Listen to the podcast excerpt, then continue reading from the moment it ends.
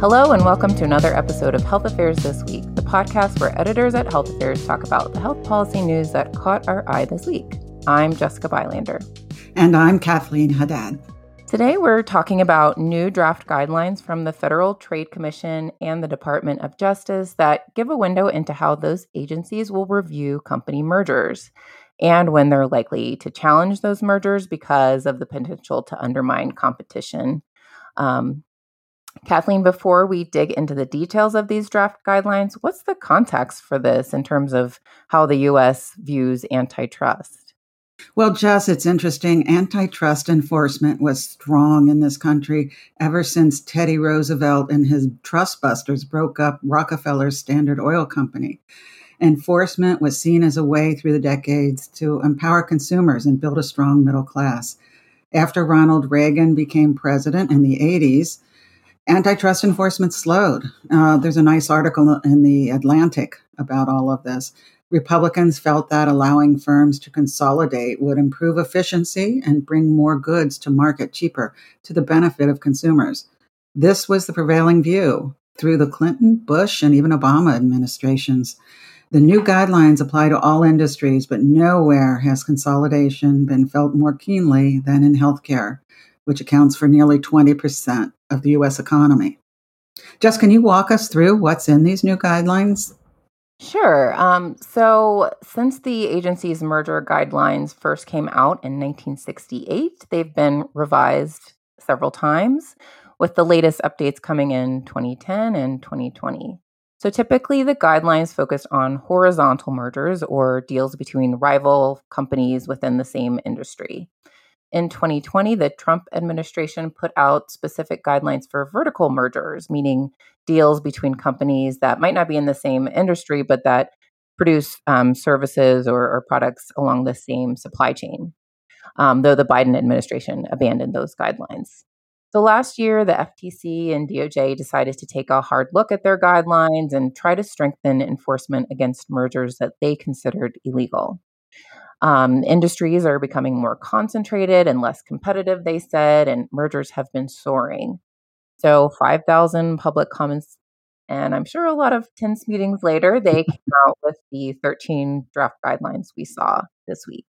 Um, it's important to note that um, antitrust laws haven't changed, but these guidelines, which apply to both horizontal and vertical mergers, are meant to help the agencies answer the key question posed by those laws, which is Will this merger that's before me substantially lessen competition now or in the future? And courts have even said that these guidelines help them in determining the merits of antitrust cases. So, Jess, I assume it's all crystal clear now? Oh, yeah, clear as day. no, most likely not. Um, as in the past, the agencies are saying mergers shouldn't significantly um, increase concentration in highly concentrated markets. They shouldn't eliminate substantial competition between firms. Um, they shouldn't further a twin- trend toward concentration, among other things. But as you can imagine, when applying those guidelines, the devil will be in the details. So, what are the biggest changes from the past guidelines? Yeah, for one, the agency has noted that if a merger is part of a series of mini acquisitions, they'll look at sort of the totality of all that's happened. So, the pattern of all those mergers and whether that substantially threatens competition. The guidelines also turn attention to how uh, mergers affect workers. For instance, do they lower wages, slow wage growth, or worsen benefits or working conditions? Um, and the guidelines suggest that the agencies are going back to an old way of measuring market concentration using something called the Herfindahl Hirschman Index. And honestly, the guidelines are just a heck of a lot easier to follow to me. Um, the White House points out that they made an effort to use more straightforward language for readers who aren't antitrust practitioners.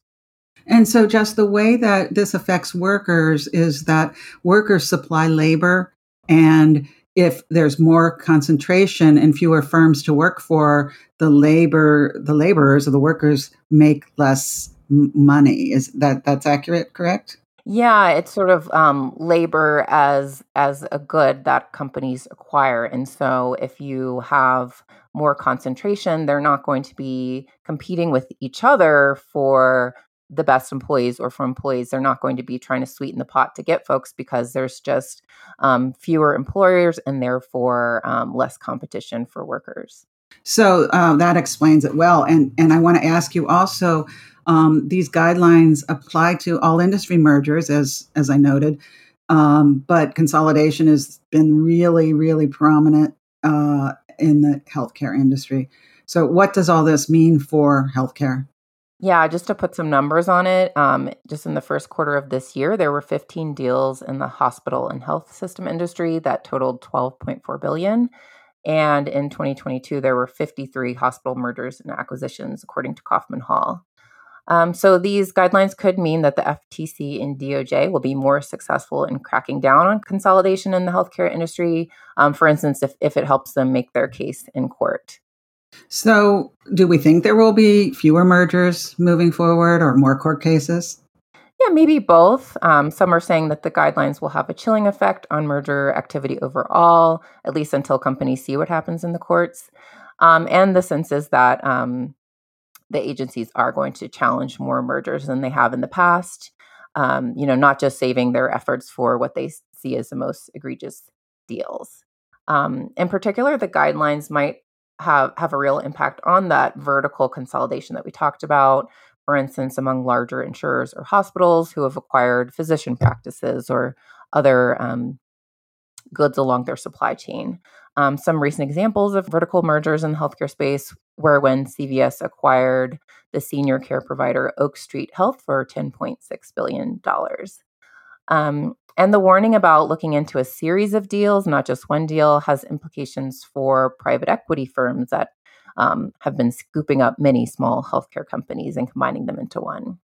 And when you mention private equity, it's important to remember that in the last several years, uh, firms, private equity firms, have scooped up many physician practices in markets, and uh, you know, especially dermatology, um, anesthesiology, and some other specialties.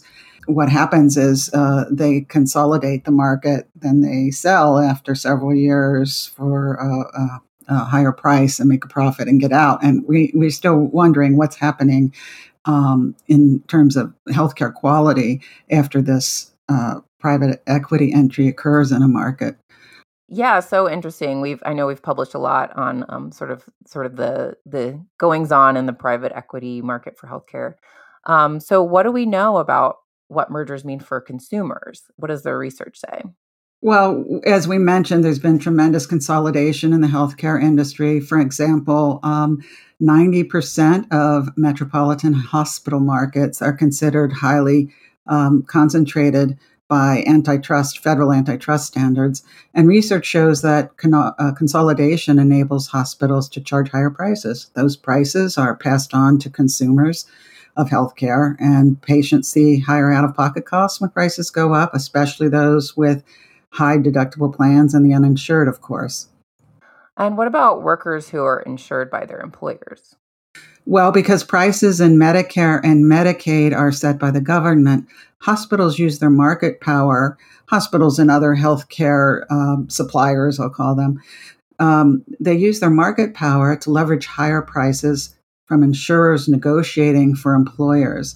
Research shows that higher prices um, from consolidation are passed on to workers in lower wages. A recent study by Arnold and Whaley showed that hospital mergers within a market increased hospital prices on average by $521 and reduced wages even more by $638. So the researchers also found that consolidation led to changes in benefit design, for example, increased enrollment in high deductible health plans. And how will the step up in antitrust enforcement impact rural hospitals? Jess, it's unclear. Rural hospitals struggle financially, and many have chosen to affiliate with major healthcare systems, sometimes as an alternative to closing. But what happens is that they shut down important services after they affiliate, such as OBGYN and on site diagnostic visits, uh, and outpatient, non emergent outpatient clinician visits. So the rural hospital's profit margin increases then, but community access can be compromised. It may be that these deals are small enough they will escape even stepped up antitrust enforcement efforts. Um, the larger deals, especially those within the same markets, will probably be the major targets. Yeah, those are all really interesting points. And an- another thing I'd mention is um, to date, FTC enforcement doesn't apply to nonprofit hospitals, which um, is kind of a big deal considering that's almost half of hospitals in the US. Um, so, actually, there is bipartisan legislation that was introduced in 2022 that would allow the FTC to intervene in mergers and deals made by nonprofit hospital systems if passed. Um, so, we'll have to wait to see what happens with that. Jess, this new guidance would be a huge sea change.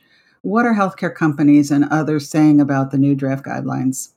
Well, public comments are formally due September 18th, um, but you know there have been some early takes from from those in the media. Um, a policy officer from the U.S. Chamber of Commerce, um, you know, said that the guidelines will have a chilling effect. That smaller companies won't be able to grow, and that it'll put the U.S. at a disadvantage to other countries. Um, we'll have to wait to see what the healthcare industry's heavy hitters have to say, um, but we can assume there will be pushback. Um, in comments to the public inquiry the agencies launched last year, the American Hospital Association stressed all the ways that hospital mergers benefit patients and their communities, including touting that it can improve clinical care and um, and could lower costs. Um, so, Kathleen, that's not the only big healthcare news of the week. Was there anything else that caught your eye? Yes, Jess there was. Uh, there's one other major effort on the horizon to empower healthcare consumers. The Biden administration said this week it will be publishing new rules that strengthen the 2000 mental, 2008 Mental Health Parity Act. That law, uh, in general, required insurers to pay for mental health care at the same level as other medical services, and it tried to shore up uh, provisions of previous parity legislation.